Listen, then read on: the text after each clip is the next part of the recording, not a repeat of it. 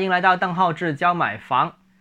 嗯，长租公寓这个话题已经说了很多次了，但现在上个礼拜有一个爆炸性的新闻了，就是蛋壳退市。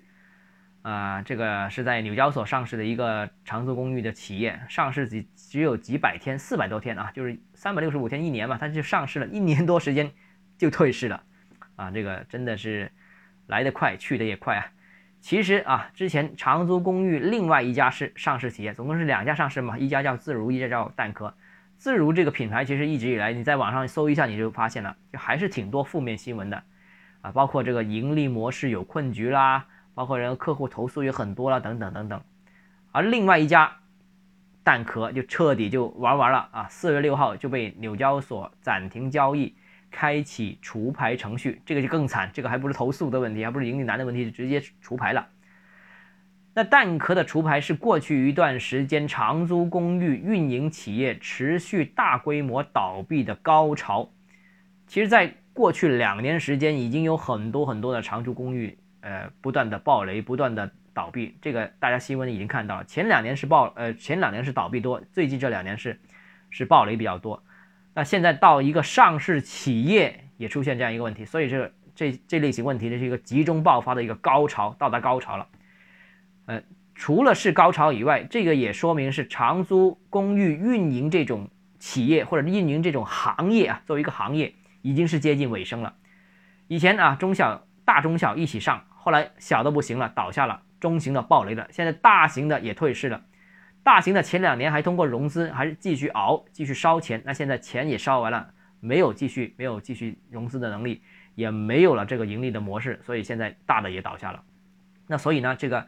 哎，也宣布了之前或者说我们五年前设想的啊，发展租赁市场，通过发展这个长租公寓而支持租赁市场发展的这种模式，是彻底宣告失败。其实，呃，这个房住不炒这个已经有呃超过十年的时间，但是发展租赁市场是最近这五六年时间才提出来的。那发展租赁市场是以一种什么方式发展呢？当初的设想就是民间参与，民间参与就是支持这种长租公寓市场的发展。长租公寓啊，那也给金融上又给予一些支持。当当时曾经试过了一些 REITs 啊，这个是呃这个资产信贷呃信贷这种模式，然后呢又又出台了这种这个叫做呃长租长租贷啊。这个租房贷这种产品也是支持这种长租公寓发展的，但现在看来，长租公寓发展是不成熟、不成功的，结果现在是彻底宣告失败了。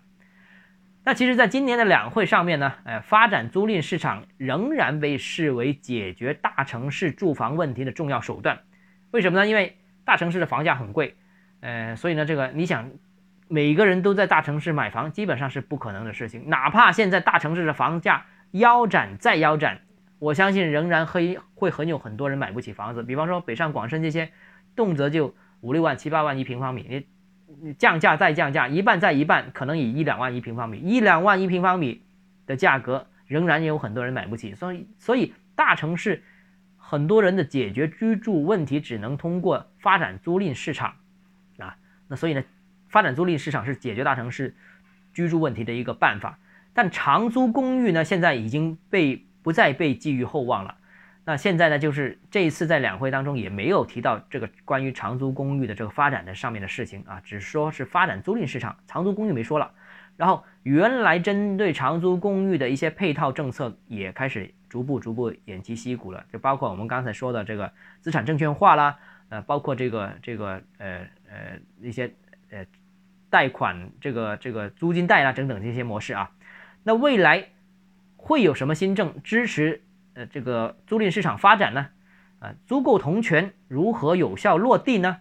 租赁市场是政府统筹为主呢，还是市场为主呢？这些暂时还是不明确的。呃，两会只是给了一个指示的一个发展的大的方向和思路，具体怎么执行还不知道。那所以相关落地政策仍然需要我们去关注啊。